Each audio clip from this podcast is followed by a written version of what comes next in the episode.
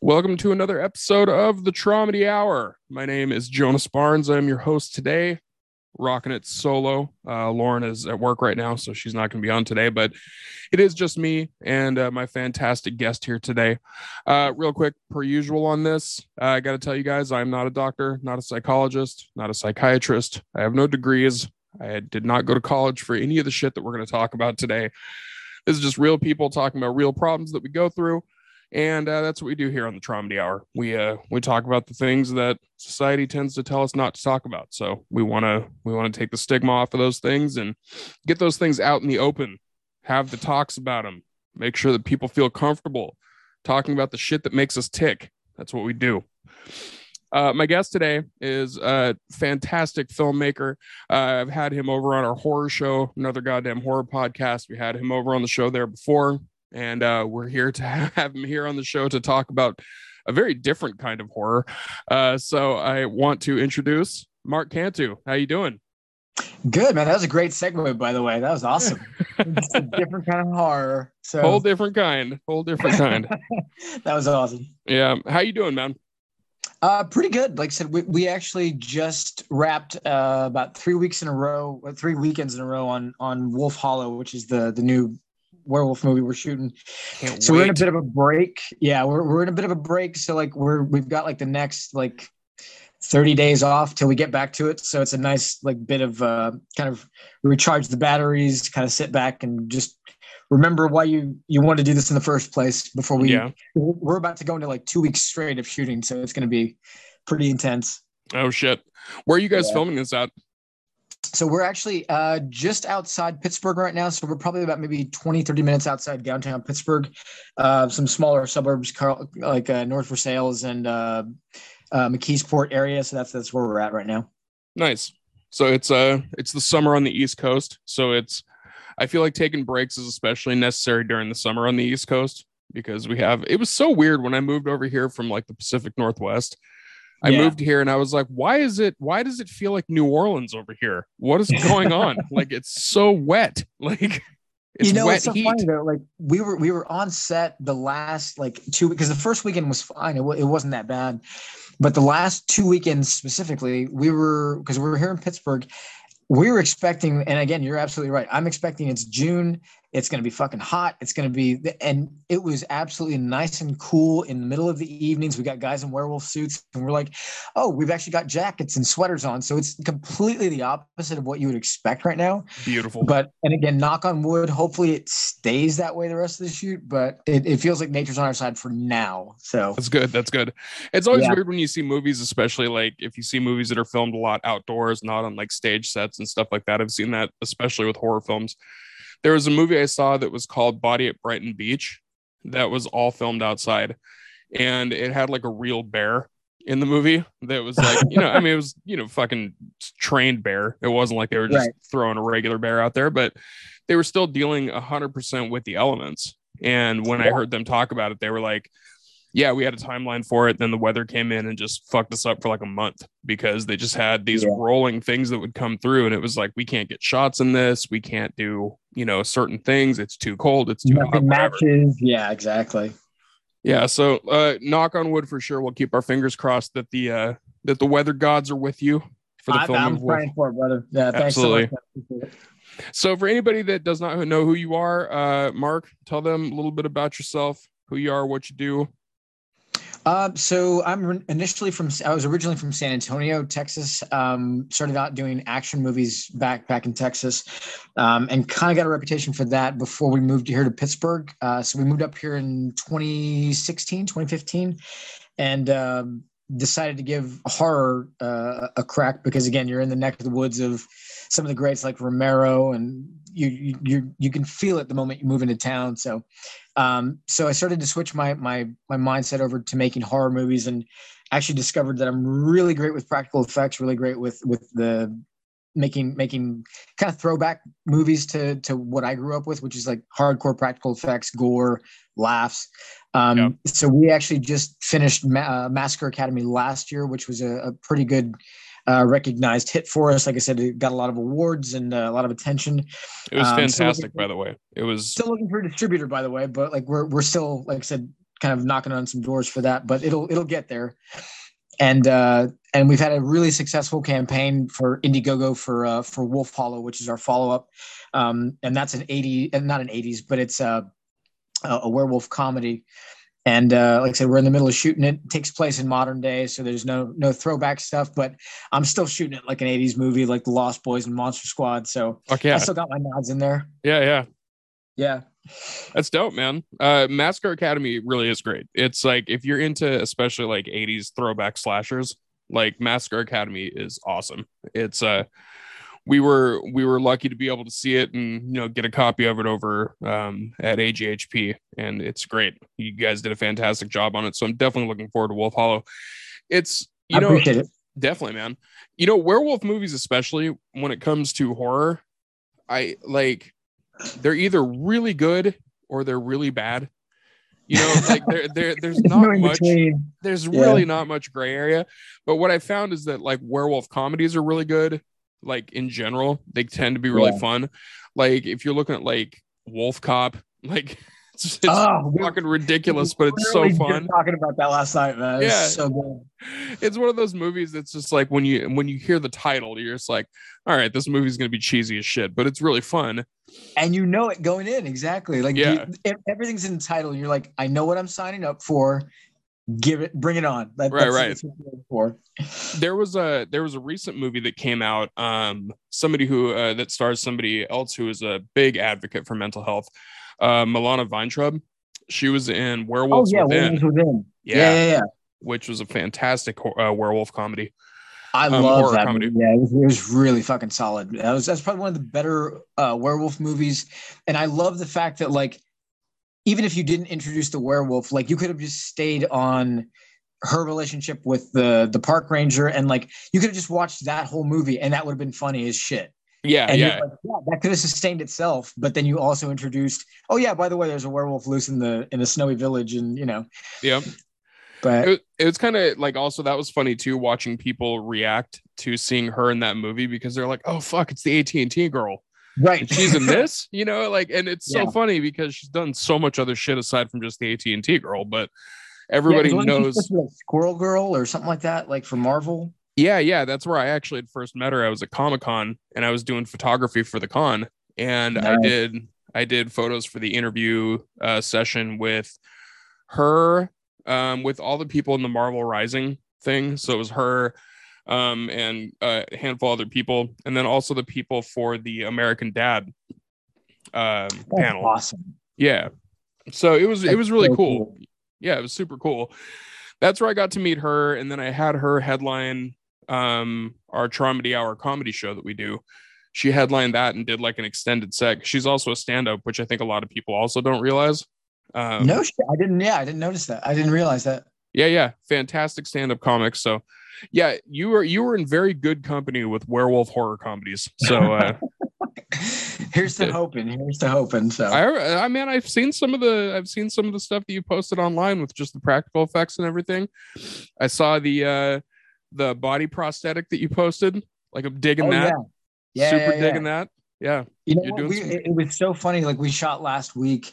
Um, because in Massacre Academy, for those of people who haven't seen it, there's a, a big slaughter scene like uh, about maybe like at the end of the first act and i remember we shot that over two days and we killed 19 people like it was just like one after the other and i remember thinking at the time i was like there's no way in hell i'm going to top this and then we wrote i decided in, my awesome genius move I decided to write the opening scene for Wolf Hollow where we kill like 25, 30 people. Beautiful. And we wound up, we wound up shooting that in one day.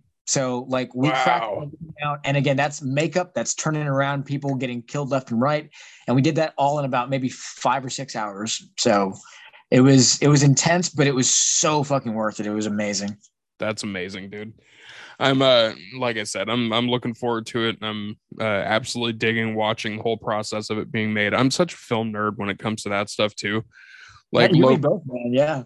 low budget horror films or like, you know, indie budget horror films have always been kind of like the ones that I always kind of gear towards. And, yeah. you know, I mean, obviously, we're on a podcast now about mental health and stuff. And when you talk about like lower budget horror films, especially, you can get into the ones that are like psychological horrors and everything, where you utilize that small budget to, Right. you know, to put it towards atmosphere and to put it towards like specific types of lighting and specific types of set pieces and stuff like that, Yeah. Where you really dig into the mental stuff. But then when you get into a movie like Wolf Hollow or a movie like, you know, Massacre Academy, where you're going for the gusto with the gore and everything, like you know what you're doing. So I've I've got my I've got my Fingers fingers crossed. crossed. Yeah. You know, yeah. Definitely. Yeah. I mean, some people assume that I know what I'm doing, and I'm just like, sometimes, like I said, I mean, I- I think it's, I think that part that speaks to part of the the mental health thing, where it's like, it's not that I know what I'm doing; it's just that I've obsessed over it for about the last like ten months, and my OCD will not let it go. So I'm like, I've really overplanned everything, guys. So like, I appreciate the fact that you think that I'm like really over prepared, and I'm like, it's the fact that I'm so neurotic about everything when we get on set. I'm like, no, I know, I know what that scene looks like. I know what I need. So yeah, That's good though. I mean, I listen, use it to its advantage. So that's that's how it works. if there's any time that a mental health issue or mental illness is going to um, aid you in your artistic process, I feel like it's gonna be this. Yeah. comedy and filmmaking are like the two just because Yeah. especially if it's ocd if it's ocd and you're meticulous about details and everything that's a good thing like it really that's Oh, yeah, you know completely. Yeah. helps so um one of the reasons i wanted to have you on obviously is to you know talk to you about what you do and talk about um you know your films and everything but also we are here definitely to talk about mental illness and stuff and i know you are somebody who has been pretty open about struggles that you have had uh, over the years and Yeah. uh, um specifically one of the ones that i haven't talked to anybody about on this show is that you had a pretty significant eating disorder uh, for quite a while correct Yeah. Oh yeah. Yeah. That was that was probably um I was bulimic for quite a while. I mean, it started probably 1998, and I finally kind of turned around and dealt with it probably about 2017. So yeah, so I mean, so it was within that time frame. I mean, you're talking close to 20 years. I mean, it's it's I'm I'm horrible at math, by the way. That pro- that's probably more than 20 years. I can't remember, but it, it's one of those things where like you really stop and think about it, and it's like within that time frame, I maybe kept down half of my meals, and the rest of it was all binging and purging, and you know. And so there's yeah, there's a lot of definitely a, lot of damage. Luckily, I, I I was lucky enough where I didn't do any major permanent organ damage. Um, Sure. Knock on wood, but you know, um, yeah, yeah, it, it is definitely a, a struggle for a long, long time. Did you did you fuck up your esophagus doing that? Because I mean that's you Um, know 19, 20 I- I- years. Yeah, I, I feel like I did. Um, and every once in a while, I kind of feel like a little tickle in the back of my throat, like it feels a little scratchy. But like, to be honest with you, I don't have any like vocal problems. I don't have any, you know, any issues talking or anything like that. So, um, like I said, I as much damage as I did to myself, I count myself extraordinarily lucky that. Like I, I, I feel like that's the exception to the rule because nine times out of ten, people do dir- permanent damage and they're fucked for life. You know, Right. um, and and I think it just took shaking me out of that to go. You know what? I, I don't need this in my life anymore. There's there's better ways to treat my body, and you know, um, I think it's it comes down to just a lot of self image and uh, getting rid of any sort of self loathing that you have, and and feeling like you deserve that punishment because I think that's where a lot of it came from initially, and then you just kind of you're in a habit of it for the rest of your life, and you just continue to do it. So. Well, yeah, and I think that's when it comes to anything that you do that you cause physical damage to yourself. Because I mean, I think a lot of people also may not realize that a lot of times with mental illness, there is physical tolls to your body that it takes that may not be noticeable to the outside world. Right. You know, Right. because obviously, like I'm, you know, people that grew up in the '90s, especially during like emo eras and stuff like that, are very used to people doing self harm with like cutting and things like that. And I think that also kind of got uh um kind of got a reputation of being like a very specific like emo kid type of thing which is Right. not the case at all like it's just most of the time people that are doing that to themselves are doing it underneath clothing and stuff whereas when it was like a thing during the emo era quote unquote like it was something that was very out in the open so there was like Yeah. there was definitely a Yeah. difference between those two things and when it comes to an eating disorder there's all sorts of things that it can cause you know So if you Yeah. came out if you came out of it with, you know, physically unscathed as far as the organ damage and stuff, you did you did very much get lucky on that. Well, I think uh, more than likely, and again, like I said, I- and remembering back into college, because like I said, I, I started about 98 and I was um, at university, like I was actually in my dorms um, by like 2000, something like that. Mm-hmm. I do remember at one point, and again, I think it may have been partially because of what I was doing, but then also just because I, I probably got sick. But I did have at one point, I had like my kidneys start to shut down. But like I said, luckily I was able to go to the hospital. So that may have been one of those days, like I said, within the first two or three years where something happened, but it wasn't enough to shake me out of it and Sure. go, you need to fucking stop like right now. And I just kept on going. And by that point in my life, like I was, I was running like three miles a day. I was playing basketball full court for like three hours at a time. So, I mean, I was down to maybe 125, 130 pounds. How tall um, are you? And I'm, I'm, I'm only five, six, five, seven. Like I'm, I'm, I'm a tiny guy.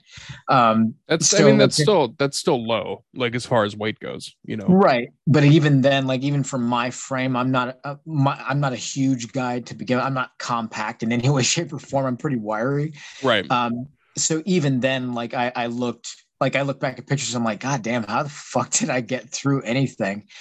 And you know, it's just, uh, I, I count myself lucky that I got through as far as I did, but there was there was definitely some some rough rough patches there for sure. Right. Well, you know, it's uh, timeline wise, um, it's kind of interesting because your eating disorder timeline is almost parallel to my uh, cocaine and alcohol addiction uh, timeline. Wow. Okay. Yeah, because I got sober five years ago. So back in 2017, I got Yeah, I got right. yep yep I got I got sober. right.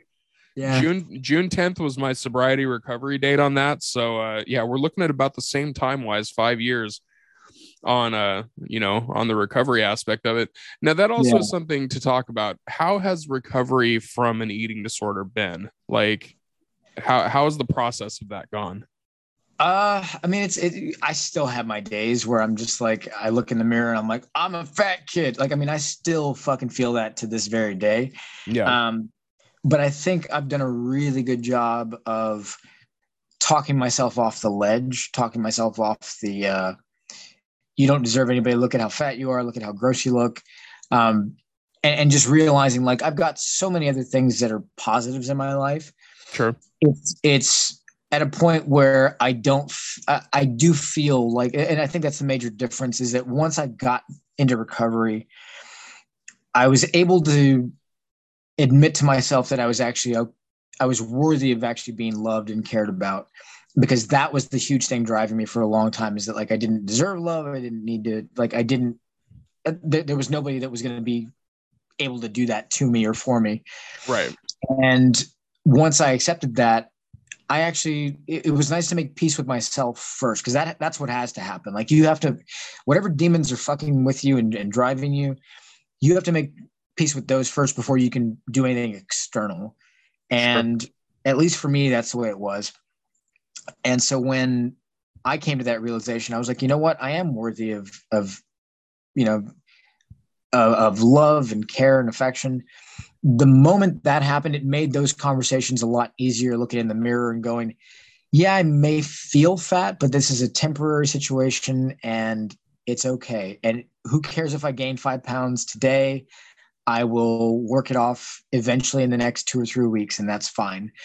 And getting to that point and having that conversation internally made all the difference in the world. And like I said, so even today, like I said, I, I'll still struggle every once in a while. Like if I've eaten too much and like my pants are just a little too tight. I'm just I sit there for a couple hours and I'm miserable and I'm like, ugh, I'm still Sure. fat. And Yeah. even though I, I'm not, I know I'm not. But again, I'm also getting older. And it's one of those things where I just go, you know what, my body's changing, and that's okay too. Like as long as I'm healthy, that's that's all that matters, you know. Yeah. Did you go through um like a structured therapy program for this or was this something that was like Um, mainly mainly white knuckling it? it was white knuckling to be honest with you like i said uh, i tried therapy for a while um, so pretty much like i said I, I i pretty much hit rock bottom um, in 2017 and like i said there, was- there was a night where i just like I, I lost lost everything and i was just like you know what i can't fucking do this there's got to be a better way um, and i admitted as much to my wife I, I talked to her and like i said and I, I was tired of kind of having our kids see that. Right. So I started to go through therapy at that point, and it felt okay, but it was a point where I, I've always been kind of self sufficient anyway. So everything we were talking about in therapy, I would go home and I would think about constantly because I was I was working downtown Pittsburgh, so I would have like an hour commute anyway every day, back to and from, and so I would basically spend an hour in the car by myself, really just thinking about my own thoughts, kind of questioning why I did certain things and why. So it was partially the therapy was great for me, but the self analysis on my own was even better. Sure. And so that helped me get over the hurdle even faster because I, I had to admit stuff to myself. And, and for a long time, the biggest fear that I had for a long, and, and that's what drove me for a long time was I was afraid of being alone. Like that was, that was it. That was rock bottom at, at the end of everything. That was the hugest fear. That was the biggest fear. And it was one of those things where once I realized, like, okay, my wife might leave me, my kids might leave me, I'm gonna be left by myself regardless. Like it's a, that self fulfilling prophecy, and it's just like, okay, then I have to fucking make peace with myself because if they do leave, I'm all I got left. Right. And it was literally those hours in the car by myself where I was like, well, what are you afraid of? Why are you this way? Why are you that way? And having those conversations just by myself, just internally, made all the difference in the world. I, I made peace with a ton of stuff.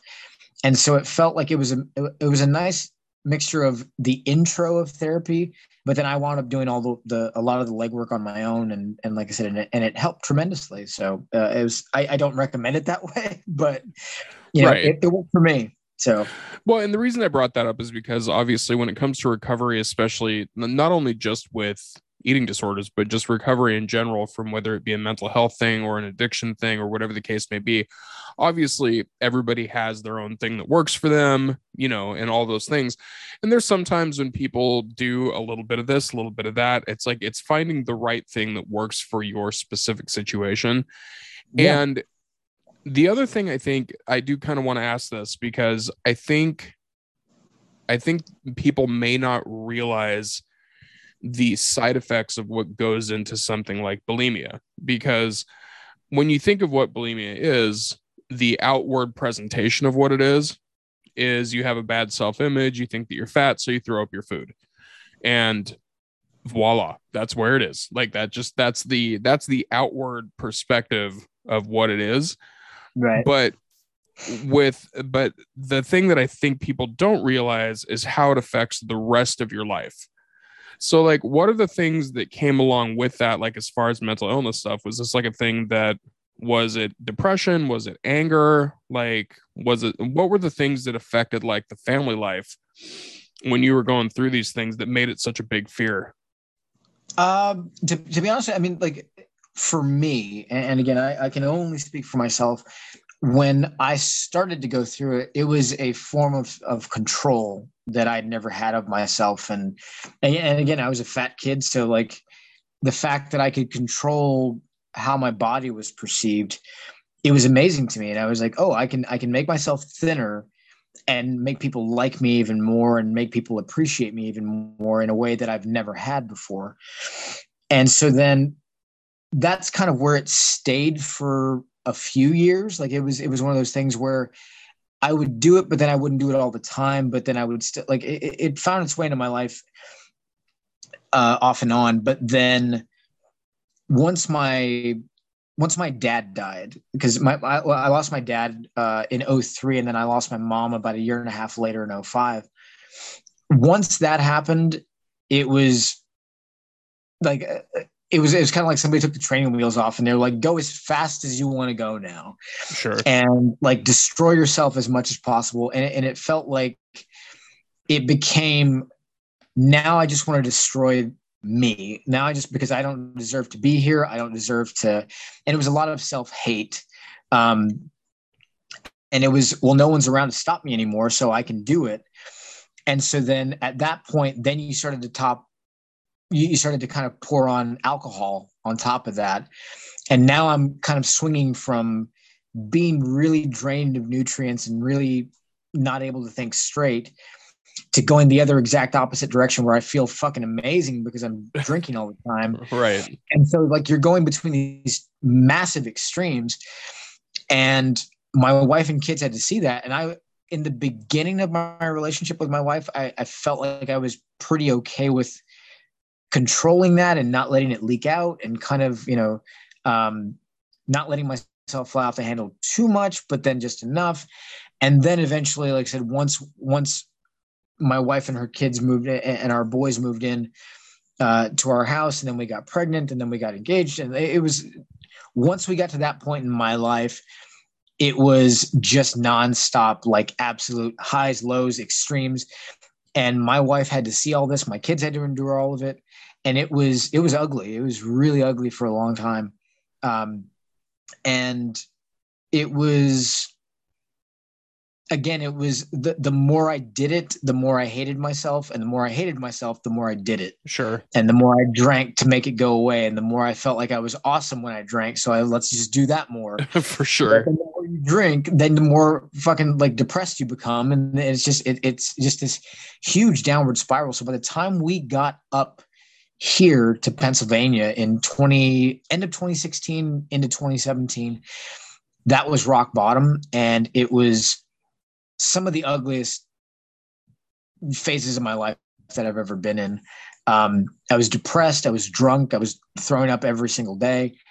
Um, I was doing like either a bottle and a half of red wine every every other day, or I was doing like three fifths of a bottle of rum by myself till four o'clock in the morning. Fuck. And like it was, it was, it was, and, and again, that was also every other day. And I would still wake up and go to work at 6 30, 7 o'clock in the morning you know and so it was it was absolutely a vicious cycle and then I, I just got to a point where i was like i can't fucking sustain this anymore like i'm gonna die if i if i continue this so yeah you know it's interesting too when you talk about addiction i talked to a musician uh mishka Shubaly.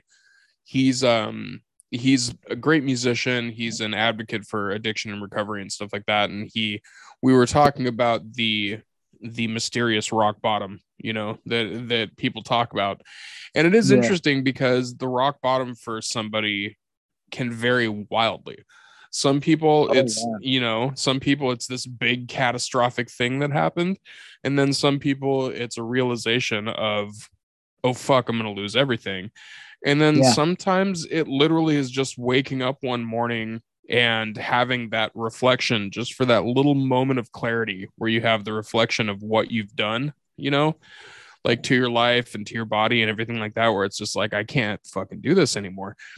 Um, and like, I think the whole aspect of a rock bottom, Mishka brought this up, that it's very romanticized that like you have to hit your rock bottom. It's got to be this yeah. fucking crazy thing, you know. Like they expect that you have to have like your family walk in on you with a shotgun in your mouth or something like that. It's like that's not right. the fucking reality of it. Like everybody's rock that, bottom is different. At all. You know? Yeah, not at all mine was my rock bottom was that I did too much coke one night. I did way too much.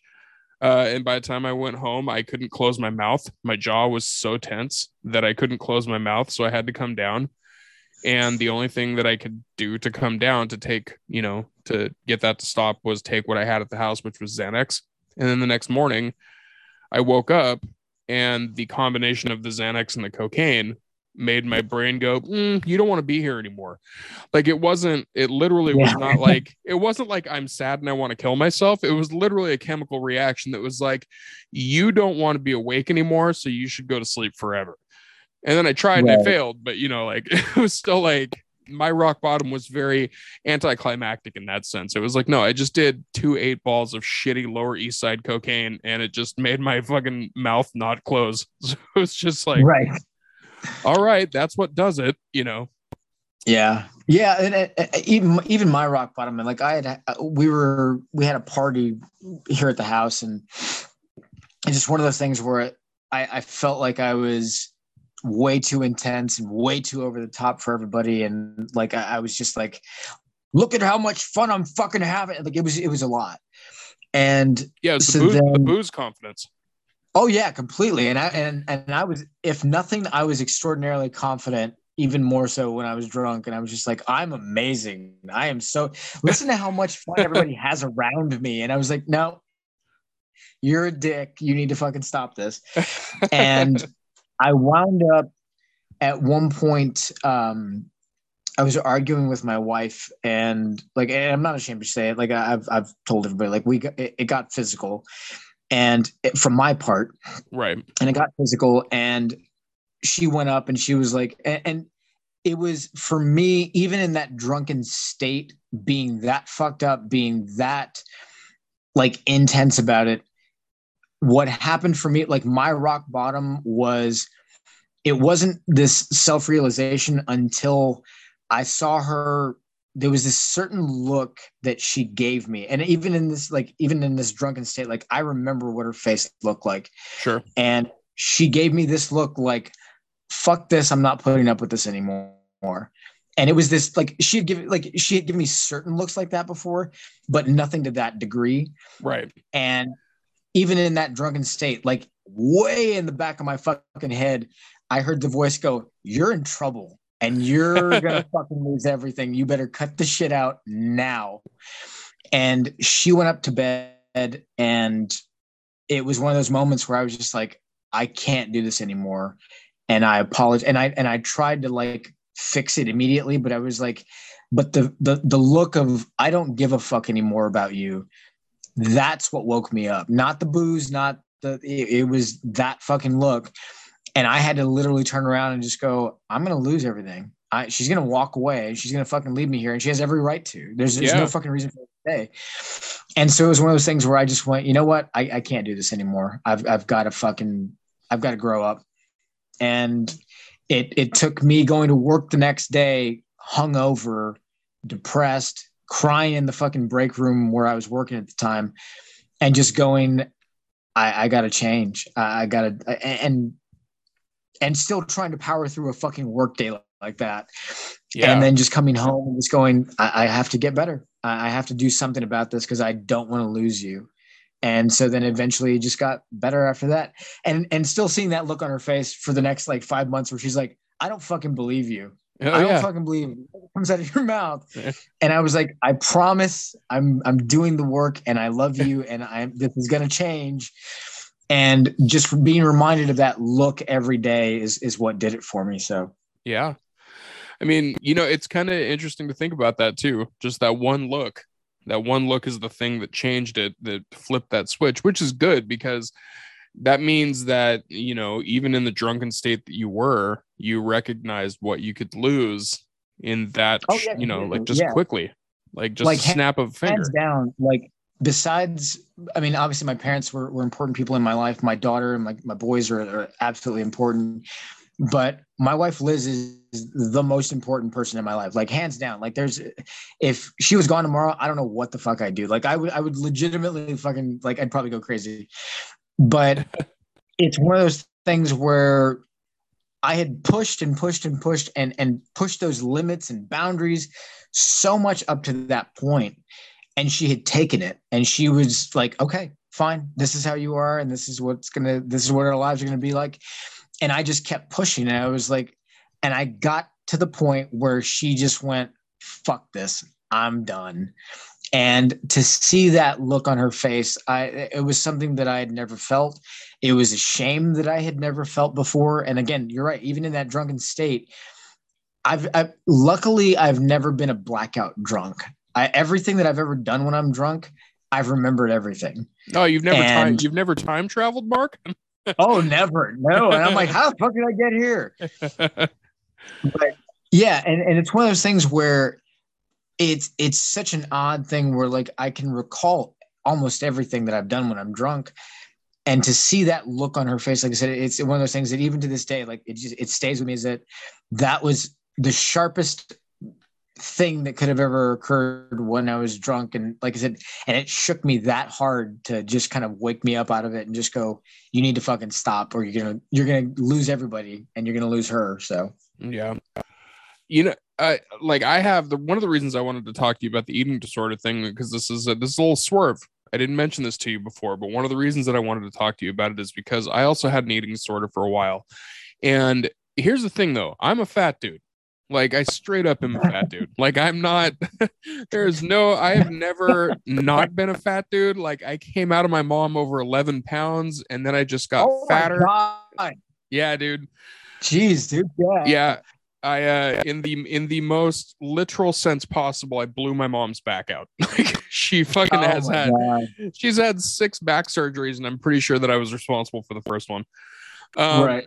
But the thing about it is that so here's the thing that happened with me. I had the eating disorder that happened because it became compulsive because I found myself gaining more weight than I was comfortable with gaining.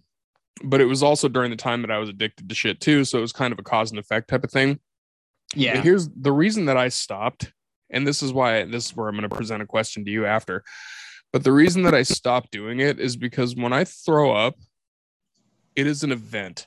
Like it is not like I can not dainty and pretty. Yeah. no, I cannot puke quietly. I cannot puke nicely. Like there's no there's no sneak off around the corner and puke away from company situation for me. Like that does not happen. Like it is not a thing for me.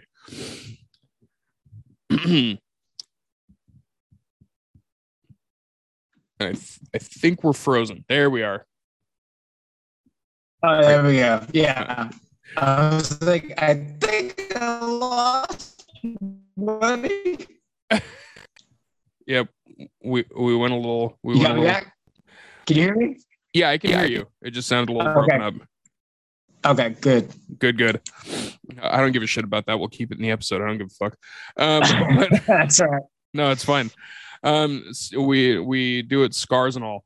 Um, but yeah, that was the thing with me is that like I don't have, I never had the way that I could not hide throwing up from people.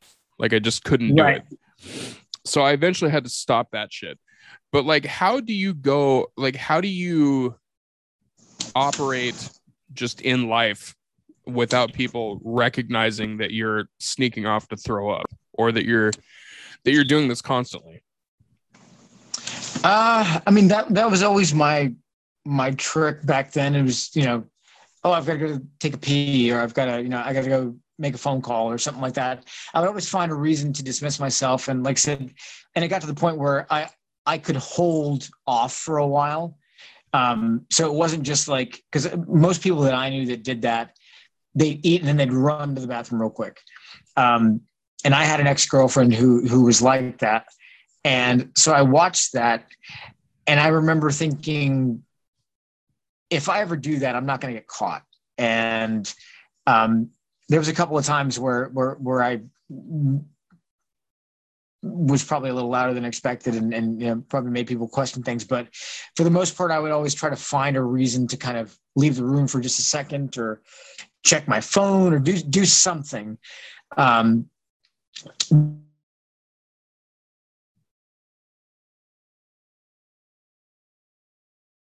I think we froze again.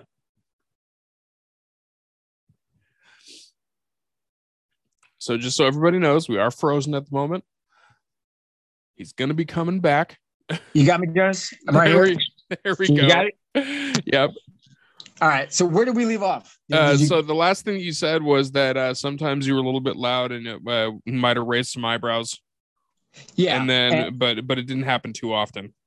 Yeah. So like I said, I was I was pretty secretive about it, but I would always find ways to kind of like sneak off and go to the bathroom, kind of dismiss myself to to go smoke a cigarette if I was with friends and things like that. So, or I'm gonna go order a drink at the bar. I'll be right back, and then kind of pop to the bathroom, and then come back with drinks and stuff like that. So I, would, I would find little ways to do it. So So the thing is also with an eating disorder is that when you mix alcoholism with it, like the thing that you were talking about earlier, you wouldn't have any food in your system, and then you would have this alcohol in your system that would make you feel like fucking untouchable. You know, it'd make you feel awesome Yeah. and everything.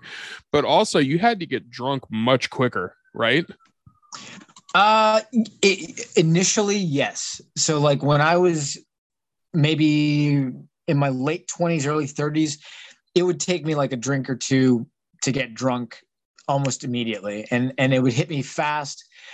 But then, as I would drink more, obviously my tolerance raised. So, like I said, so by the t- by the end of you know everything, I was like I said, doing a bottle and a half of red, and like the first three glasses, I would never feel. I would I, I would feel fine for for most of that, and then all of a sudden it would hit me out of out of fucking nowhere. Boom, and oh, again, yeah. yeah, and and again, in between glasses of wine, I'm still throwing up. I'm still doing all that. So like I said, so I'm emptying my stomach as I'm drinking more, and like, and it was just this huge vicious cycle. And again, that's all happening within like three or four hours, and so and it's every other night. So your body's getting used to it, and your body's trying to catch up, and it, it was fucking, it was vicious, man. yeah just physiologically i would think that like your stomach you do like with the with the throwing up and with the alcoholism your stomach lining had to be dog shit like it could it could not have been imagine- good. I, I'm surprised I don't fucking have ulcers at this point, to be honest with you. So. Right. So that's what i would th- that's why i would think that you would have been getting like and the fact that you weren't a blackout drunk either on top of that are you sure you're not an x-man are you sure that's not like I, I think that's part of it. Yeah, I think that's a, there's some sort of mutated gene in me. But yeah, I, I don't want to push it anymore, though. right right just your stomach lining is colossus just that Right, that's and what it that's literally it. Yeah, everything else is just fucking dog shit. So yeah so you've been now you've been five years clean now is that with the alcoholism and stuff too with the with the alcohol addiction did you go clean with that when you went clean when you stopped with the eating disorder or was that a more recent thing so yeah, so so pretty much once I I kind of had that night uh, that I was talking about, I stopped everything a- at that point, and I didn't touch a drink for maybe like close to like it was really close to a fucking year that I did. I just went without a drink, and the only thing that allowed me to kind of get back into to, to alcohol again at this point was I realized the only reason I was drinking and the only reason I was doing that was because I fucking hated myself. sure And I felt like I, I, love myself now. I, feel like I can manage myself. So let me see if this is okay.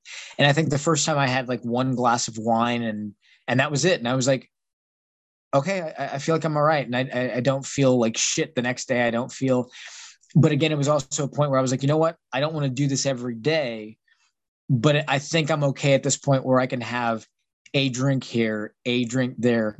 And I think what helped is I addressed the underlying issue and, and I, I took care of that and the self hate because that's what drove my drinking forever.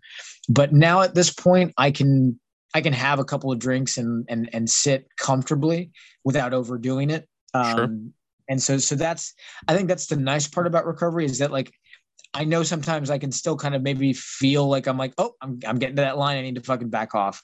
Um, but there's still enough self awareness where I'm like it's not the drink doesn't drive me. I'm not trying to plan my day around okay i'm going to drink tonight and then i'm going to not drink tomorrow and then i'm going to drink again a lot that day and then i'm going to right that's all I ever did when I was when I was in the middle of that. Um, and now I'm just like, if we go out somewhere, I'm like, I'll maybe have a glass of red, you know, and then not drink for another week and a half, and you know, and so it's it's little things here and there, and I'll, I'll try to just use it as a celebratory thing, and that's pretty much it. So, um, so it's a lot more responsible drinking now at this point than anything else. So it's more social. So that's good. I mean, you know, the funny thing is, like, again, when you talk about recovery and you talk about sobriety and stuff like that, there's a lot of people that are very um, gung ho about like 100% sobriety, 100% Yeah. recovery, et cetera. And I, by no means, am telling people not to be that way, but I am telling people at least understand your own personal experience and your own personal relationship with, you know, whatever substance Yeah. it is that you're on, because, you know, yours it sounds like the majority of the negative parts of your drinking and stuff came along hand in hand with your eating disorder and Yeah. you know i feel like if you're if you're able to responsibly um you know consume alcohol you know in social gatherings or whatever i don't i don't see a problem with that at all and i've i've also been kind of the type of person that always says if your reason for consuming alcohol is for a negative reason like if you're doing it to stop a bad feeling or if you're doing it to yeah, take the edge off of something shitty or if you're doing it like if you if you have a bad day at work and the first thing that you're thinking is i can't wait to get home and have a drink that's that's where you're leading to problems as opposed to a celebratory thing or like you know i'm hanging out with friends i'm gonna have a drink like that type of thing. There's always that reasoning behind it that kind of is the thing that fuels it. And Yeah. I think unfortunately i think a lot of times people end up trying to work on the actual substance itself and not the reason why they're consuming the substance. You know, so it's like that what versus why scenario. And it's like if you work on just the what, you're never going to touch the why. And the why is usually what the most important part is. It's more, yeah, for me personally, and I agree with that completely, is that like I had to address the underlying issue for it. And once I did that, it lost all control for me. It lost all control over me at that point. So the the drink wasn't the power over me or anything like that. It was the fact that I was fucking damaged and and I had to deal with that shit. And so I was no longer drinking to kill all that crap inside me. I was drinking to be social, have a good time. I enjoyed the taste of it, and that was about it. And so to me, once I was able to, to get to that point, I can manage that. I can I can sit there and go, yeah, no, I'm I'm done after half a glass of of red. Um, and there have been other nights where you know my wife has said, you know, yeah, go ahead and order a drink. I'm like, no, I'm fine. I, I don't need one. So um, I don't need one to have a good time. You know, in, sure. in, this particular situation. So, so it's just a matter of, like I said, for me personally, and you're absolutely right. Like for me, it was, I had to address what was driving it. And once I did that and, you know, it didn't want to kill myself, didn't want to destroy everything that I fucking created and realize yeah. that I love myself.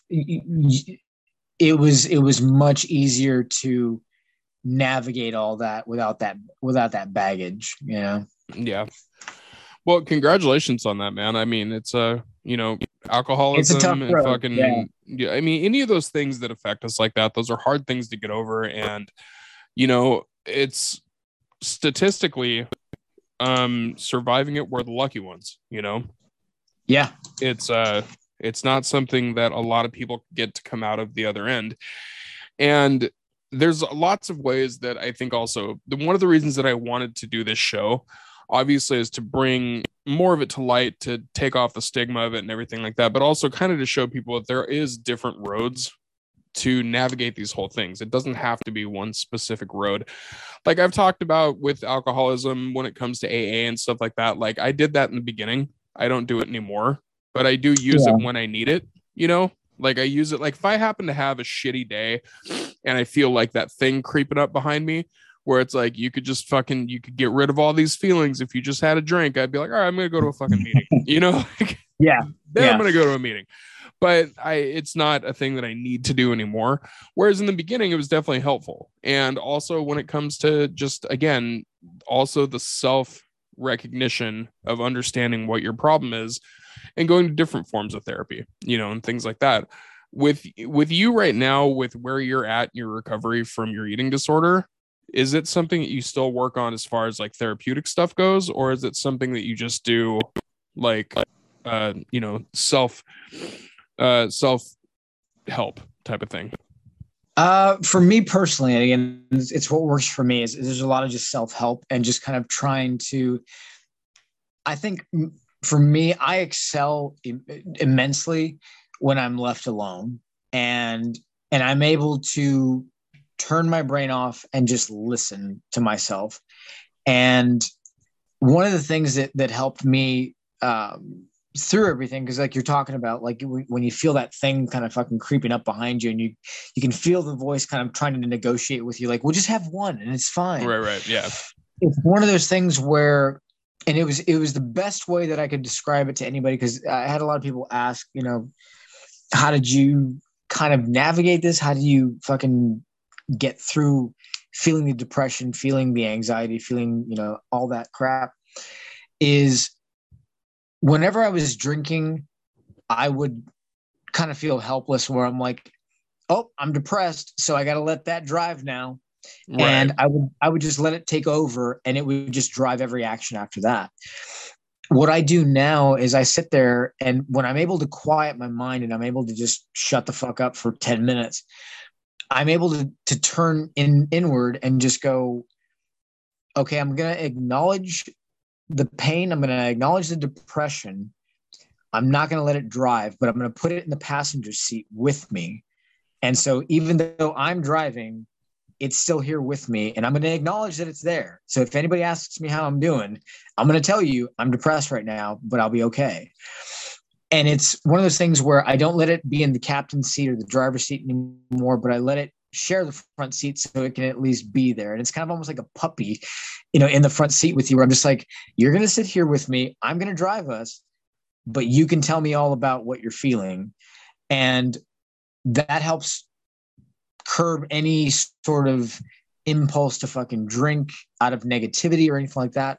Sure. Um, and so I think underlining underlining that for myself when I'm quiet is is the biggest thing, like I said, that I've that I've been able to take away from all that. Um, and again, for me, it works. Like I said, and I, and I've never excelled at just absolute black and white. I could never do that where it's like I'm going to swear off 100% drinking for the rest of my life because that I'm such a contrarian. Sure. My my initial thing is going to be like, yeah, but we could push that if you wanted to, just a little bit, just to break it. And then I'm fucked. And I'm like, and I can't deal with that. So I have to allow myself a little bit of breathing room to go, you're human and it's okay. If you have a slip up and you have one drink, that's okay too. You're not going to kill yourself the next day, you know? Right. And so I think allowing myself to breathe on either side of that, that's also helped tremendously in, in kind of giving myself a bit of a break, you know? Well, it's Hopefully cool- that makes sense. No, Yeah. it it absolutely makes sense. It's cool that you bring that up because one thing that I've told people that have asked me questions about it is that again for me personally, but I also think it's kind of a universal understanding that when you do drink or when you do use a substance for a negative reason, it's because you don't want to feel the feeling that is occurring. And Right. So the flip side of that is kind of what you were talking about. So when a negative feeling comes in, whether it's depression or anger or sadness or you know whatever the case is, you have to allow yourself to feel that feeling and Yeah. understand and acknowledge that it exists. Because if you try to bury it, it comes back That's pissed off. Yeah, it Oh, comes yeah. back Yeah. angry. You know, like Yeah. You know this is the, the grossest but also funniest thing that i've i think anybody has ever told me as far as like the analogy for it is like it's like if you fart in a car and then close the door and then you come back an hour later and it's still there but it's, like way worse. way worse it's just like oh i should have just rolled the fucking window down and let you out like Right. my exactly. Um but the thing is also with this again like so you put it in the passenger seat you acknowledge it you understand it you you let you know you let it have its space in in your head because it is there. Like you Yeah. can't you can't just turn it off. That's not how you know emotions work or mental illness works. That's It's not just- how pain works. That's not how, yeah, exactly. no you can't do those. So it's it is cool that you bring that up. And also again the thing is with you know the drinking and stuff you're able to have a drink which is cool. I tried that and then i woke up in a park so it was just like all right i Maybe not the best idea. Yeah, can't exactly. fucking do that so i just don't get to Yeah. do that anymore which is you know it's whatever um but i do the reason i bring these things up is because i definitely do think there is different coping mechanisms there's different experiences and that's kind of what i like to do with this is just show people that maybe your experience is similar to mark's maybe it's similar to mine maybe it's similar to kelly's from last week or whatever the case may be there's different ways Yeah. of coping you know coping with these things but what things do you do to kind of quiet your mind like what's your process of like when when that brain ghost comes in like what what are some things that you do to kind of get yourself to a quiet place Uh, honestly, like there's up until probably about a year ago, um, I would I would go play basketball for a long time and just kind of sit out there and just kind of reflect because that's what I did when I was a kid. Um, we we would had we had a, a hoop in our backyard, so I would just go out there for hours by myself. So I've always got a uh, I've always got a, a a nice connection to that. But honestly, probably in the last like year and a half, I've really just spent a lot of time just running and just kind of the the constant rhythm of just being out on the track and things like that that, that helps quiet my mind as well um and then there's sometimes like i said where i will just literally just tell my wife i'm like i'm i'm not feeling it right now i'm going to go upstairs and i'm just going to sit for a while i may turn the tv on just to have background noise on but i can still kind of focus without that and um i i i'm really good about letting people know that i need an hour by myself where I'm just like, I'm having a shit day and, and I don't need anybody talking to me right now. Um, there are other times where I just I literally, literally will just get in the car and just drive around. And some people are like, "Oh, you should blast music," and kind of, I'm like, "No, actually, I just want to be alone and just not fucked with." And you know, and I think that's kind of you you you have to be very vocal and very protective of once you've once you've learned that about yourself that that's what you respond to and that's your process right i'm i'm ridiculously protective of myself now at this point because I know what I respond to. And so the moment I have anybody try to infringe on that, I'm like, uh uh-uh, uh you don't get to fuck with this. This is my quiet time. This is my alone time by myself. And unless it's a fucking medical emergency, you're right. gonna leave me alone. Right. Yeah. And so I'm, I'm really good about about telling people just to not mess with me for a while. So I think that's also something that's important to bring up is when you're dealing with mental illness, when you're dealing with anything, um, you know, mental health related, whether it's depression or, you know, whatever the case may be. Um, one thing that I think we have to grow into is being comfortable with asserting a boundary. And it, yeah. so, it sounds like that's something that you've gotten a lot better at and gotten really good at. Uh, as far as that goes, pretty, like, yeah. you know, like if it's my, it's my quiet time, like this is, this is my time to reflect like you know yeah well and that was the thing is that like for the longest time because my wife would would kind of kind of get mad at me for it as well because i was pretty shitty about it for a long time where i didn't have boundaries i would i would let people kind of take advantage of me and walk over me um but one of the things that changed and and this is uh like we haven't really gotten into it but but it is one of the drivers of where a lot of abuse and stuff like that came from but I had an older brother. Um, I mean, technically, I still have an older brother, but I just haven't talked to him in years. Sure. But he was probably the shittiest older brother to have. Um, and I've been more vocal about it now because I've realized how fucking shitty my childhood was. And it was one of those things where after I stopped drinking, I still wanted to have a relationship. I still wanted to be a brother. I still wanted to have that connection. Sure. And I tried to reach out and, you know, we, we started to kind of reconnect. But as we started to reconnect, I realized almost immediately, I was like, you're pretty fucking stunted in your own way. And I don't want any part of this. And this is actually not helping my growth. And you're actually reminding me of what I left behind. And so as that relationship started to kind of melt and, and dissipate on its own, there got to a point where I was, I would tell my wife, I'm like, I feel like I should be a brother here. I feel like I've, I've got a responsibility and an obligation, but there's a part of me that doesn't care anymore. There's a part of me that doesn't want that anymore. And so it got to the point where there was one night in particular where every conversation kind of went the same way. It was the same bullshit that you would hear every fucking conversation. And I'm like, yes, I've heard you bitch about this before. I've heard you complain about that person before. I know. Get on with your life. Fucking move on. Right. And I at, at that point, that was one of the, the more proud moments in my life because I actually stopped him. And I was like, I need you to stop. I do a really good job of protecting myself from negativity. So if you're going to continue this, I can't do this anymore. And I never heard it from him again. And so it was one of those things where I was like, oh, I got it. So when I stand up for myself, my my mental health is not important to you. But when I stand up for myself, you want nothing to do with that when I call your bullshit out. Right. But if I'm here to just listen to you pile it on, then I'm then I'm a great brother. And so it was one of those moments where I was like, you know what, I, I think I'm done. But it was standing up for myself uh, that that made a huge difference. And because of that moment, I've been able to do it time and time again since then. Where like if I feel the negativity from somebody, if I feel some bullshit coming into a room, I'm like, I need you to stop right now because I'm not going to put up with this. And if you want to treat me like crap, this conversation's over right now.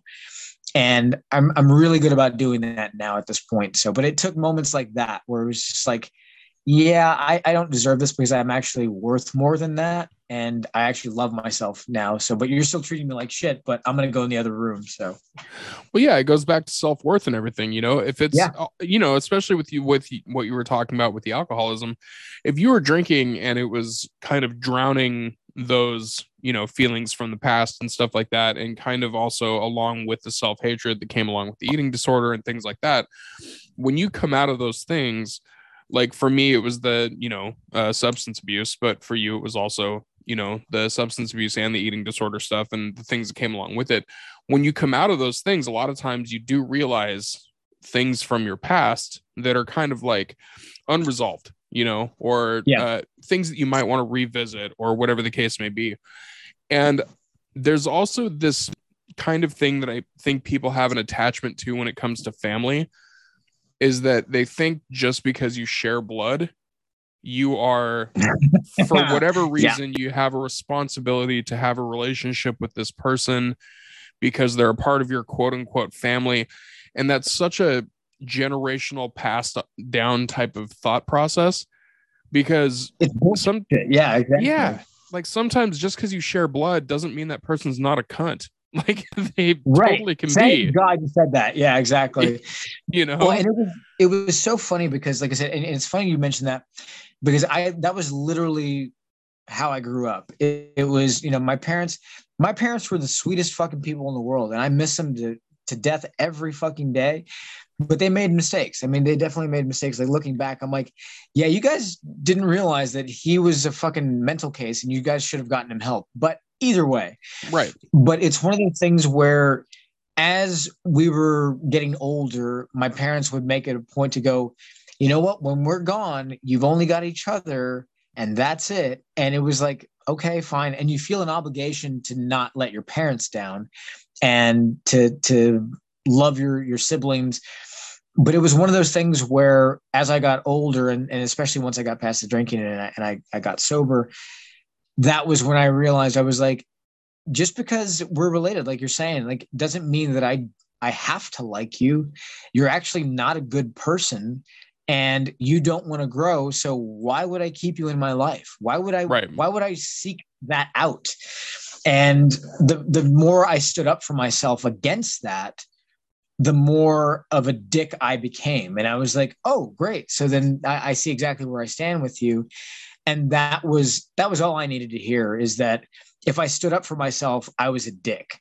You know, and and that's what definitely what it felt like. So I was like, yeah, I think it's time to move on. And you know, I, I'm definitely in a better place because I've got friends that actually give a shit, that care, that love me and that's what I want. You know, it's it's not, and I've even I've even got a tattoo that you know kind of echoes those those same sentiments. It's you know, it's it's not our blood, but it's it's our heart that makes us family. You know, and that's that's what that's that's all it comes down to at the end. Yeah, absolutely. No, and I'm I'm glad we had that part of that conversation for sure because I think it's something that um I think sometimes people are afraid to um realize that you know just because the blood relation is there does not necessarily mean that person is family and also yeah. if if what they're bringing to your life is negativity it's okay to step back from that and be like well then we don't need to continue this relationship and you don't even have to be shitty about it it literally is just a boundary of being like okay we're not bringing anything positive to each other's lives let's stop this here you know right Exactly. As opposed to letting it build into this cancerous thing that just like, you know, explodes and becomes like something super negative down the road. It's okay to put your foot down and be like, all right, this is this is not working, which is fine. Like fist bump, yeah. peace out. I'm going this way, you go that way. Won't see you later. Like, you know. Right. Never see you again. Yeah. And and that was part of it too, is that like a lot of my self-image and my my self-hate you realize like after I stopped drinking, a lot of it was generational. A lot of it came from my parents. A lot of it came from my, or not my parents, but like my dad, his generation. And some of it came from my brother as well, where you're convinced every fucking day of your life that you're no good, you're you're a piece of shit, you're not talented. Um, that was never from my dad, mind you. That was that was my brother. Yeah. But my dad dealt with those kinds of issues, and you know, and so you realize like some of those some of that baggage is external and it's from somebody else and it's not you but then you realize like no no no but there's part of my my childhood where i i definitely suffered but now i want to stand up for myself and and i'm not going to let you treat me like shit so yeah well i'm glad you i'm definitely glad you came to that realization And um, something I wanted to bring up to you actually a little bit earlier when you were talking about your coping mechanisms and kind of what brings you to a place of peace. When you brought up the running thing, one of uh, the first guests on the show, uh, again, I already mentioned him, Mishka. He actually yeah. is an accomplished author as well, and one of his uh, one of his books is called The Long Run, and it's actually a collection of his short stories that were all put into one book. But one of his biggest things is he's essentially a marathon runner now. Like he oh, runs. Oh, wow. Yeah, he runs like fucking crazy. He he tries to make it a goal to run a certain amount of time every day. And we kind of joked about it because he was like, it just became my new obsession. But also, you know, but also it was a thing that also brought positivity to his life. It brought better health to him. It brought it kept kind of the shittiness at bay like it was something that he transferred that energy over to and he's been very successful with it and he's not the only one like it's a lot right. of people a lot of people that i know have turned specifically to running as a thing to kind of center themselves um yeah. so it's definitely not just a you thing that's definitely something that is working for other people so i'm i'm happy on that as well yeah, um, and I think it's one of those things where it's just it's more of a rhythmic thing where it's just like you're out there literally by yourself, and if you want to advance, you got to do it. Like there's no, it's it's nothing simpler, you know, and it's it's a metaphor for what we do. So. Right. There was and the the other way I look at it too is running is one of those things that you also have to dedicate yourself to because once you've ran a certain amount of time, like you don't have a fucking choice. You have to run back. Like you have to go yeah, back, exactly. you know? So it's like it is something that you have to actually put effort and dedication into in order to actually do it. And it's it's a good transference of energy and it's also a good thing to, you know, there's a lot of positives to it. I'm even though I am fat as shit, I absolutely advocate for running. So right. you know. Um this has been great, Mark. Thank you so much for coming on to the show. I uh, Dude, thanks for fucking having me, man. It's been a blast. Yeah, I really appreciate it. And everything you talked about today, it's it's another interesting aspect of it because I haven't had anybody on the show that's talked about eating disorders before, and it was something that I think was also important for people to hear because I know it happens. Uh, I know it's happening to a lot more people than we would realize because I think a lot more people are like you were, where they they were good at sneaking off to do it yeah. As yeah. opposed to me, where they're like, do we need to call like an ambulance or like what's going on here? I think he's dying. Yeah, yeah. exactly. Was there blood in that? I don't know what's happening. Um, so yeah, I think it's I think it's good for people to hear, and I'm glad you were cool with telling your story your story on it. And I'm honestly, like I said, man, I'm super happy that you've been able to recover from it and make that turn um, so that you don't have to get that look from your wife ever again. I, I hope to God I never fucking get that look from my wife ever again. I'm like, I'm trying to stay in her good graces for the rest of my life, man. After getting that one look, it's just like it kills me. Either way, it, it, either one right. can happen. I don't know. Yeah. If that look ever happens again, that might be what the finish is. Just like, all right, right. maybe exactly. do it a second like, time. And that's it. Yeah. Yeah. That's all and then we get. lost Mark. Then he was done. well, again, this has been awesome. Uh, so for anybody that's looking to follow you and see the whole process of Wolf Hollow and also your openness about, you know, what you go through, where can they find you online?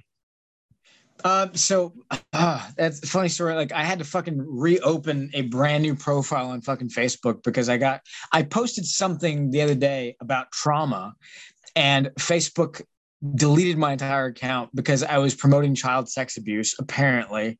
And I oh was like, God. I'm talking about what I fucking went through, not anybody. And they were like, nope, your your profile's deleted. So I'm like, fuck you, Mark Zuckerberg. Anyway, um, so I had to go and, and reestablish a profile. And uh, so I'm under Mark Cantu on on Facebook. Um, on Instagram, I'm under Mark Cantu 98. And then for Wolf Hollow, if anybody wants to follow our movie progress. Uh, that's Wolf Hollow official movie on Instagram and on Facebook. And what about the Indiegogo? It's on there, right? Uh, Indiegogo, I believe, is still no. It's actually it would have been deleted from the other profile. But if you go on Indiegogo, we're still in demand. Okay. Um, which means we met our goal on on uh, Indiegogo for Wolf Hollow, and people can still buy perks. So if you want to look up Wolf Hollow on Indiegogo, it's still in demand. You can still buy shirts, buy DVDs, everything else is still out there. So yeah, you're more than welcome to, to look us up. Sweet. And obviously, we'll link all the stuff in the description of the episode. So we'll make sure that you guys got clickable stuff to go there. Um, and uh, per usual with this, if anybody's going, anybody out there is going through some shit and the brain ghosts are acting up and you need or want to talk to somebody that's just going to let you bend their ear and not judge you, feel free to reach out to me. Um, I'm on Instagram at Jonas Barnes Comedy. I'm on Twitter at Jonas Barnes. I'm on Facebook. I have multiple profiles because I also uh, tickled the forbidden Zuckerberg a couple times, so I had to. I had to uh, make some other profiles. The one that you will always find me at, though, is one with a profile picture of Willem Dafoe and Guy Fieri as one person because I do like to give people nightmares. So uh, that That's will. The one I know. There you yeah, go. Yeah, yeah, that'll always be the one. Um, so you can also reach out to me there. Um, I will always, uh, you know, read it, respond to it as soon as I can. Like I said, um, no judgment from my end. So if you ever need to reach out and just vent out the vent out the shit, I'm there for it. And uh, you guys check us out. We've got some great episodes uh, prior to this one as well. Just last week we had Kelly Carlin on the show. Um, always talking about different stuff here on the show. And Mark, you have been fantastic and open, and I thank you so much for doing the show. Absolutely, my pleasure, man. It was, it was great being here. Absolutely, thank you, thank you again, and to everybody else, thank you for tuning into the Traumedy Hour. We will be back here next week. Have a wonderful night.